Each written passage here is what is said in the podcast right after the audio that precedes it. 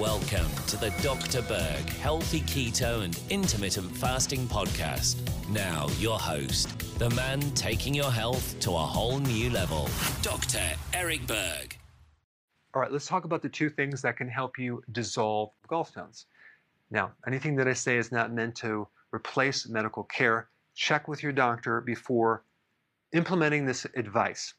And also, there's a limitation of matter. If your gallbladder is completely filled with stones, um, it's going to be unlikely that you're going to be able to dissolve all those stones. So I'm talking about, let's say you have one or two stones, you may want to try this first. First thing you need to know is that what causes gallstones. It's not a high level of cholesterol that causes stones.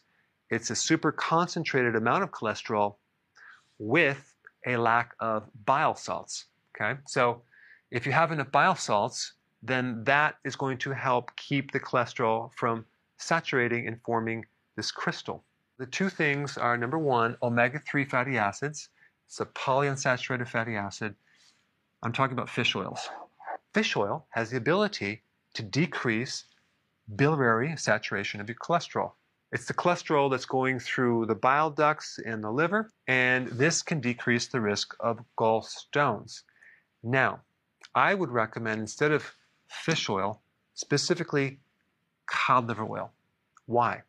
Because cod liver oil has the same omega 3 fatty acids in fish oil, but it has two extra benefits. One is it has vitamin A, and number two, it has vitamin D. Vitamin D itself can reduce the gallbladder sludge, the stasis that accumulates in the gallbladder.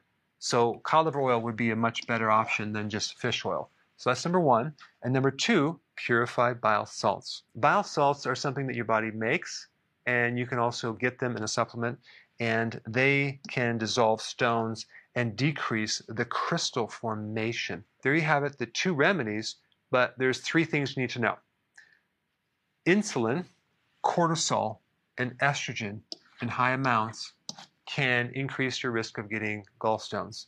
So, number one, you want to cut down your carbs. Number two, you want to cut down your stress. Number three, you want to handle any type of estrogen dominant situation. If you want more information about that, I put a link down below. All right, thanks for watching.